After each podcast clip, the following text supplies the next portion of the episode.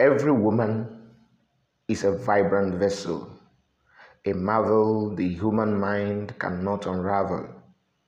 A heart is holy ground, a world of warmth and worship, and a body a battleground where bleeding is a blessing in disguise.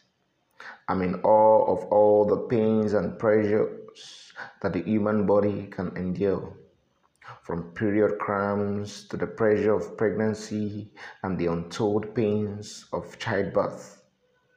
Only a madman will assault this priceless dimension of divinity.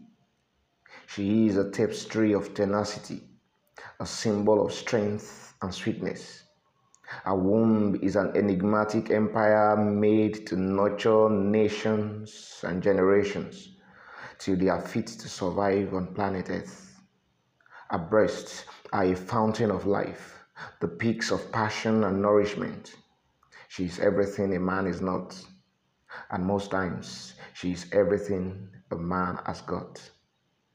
Every woman is a wonder to behold, a treasure that cannot be bought or sold.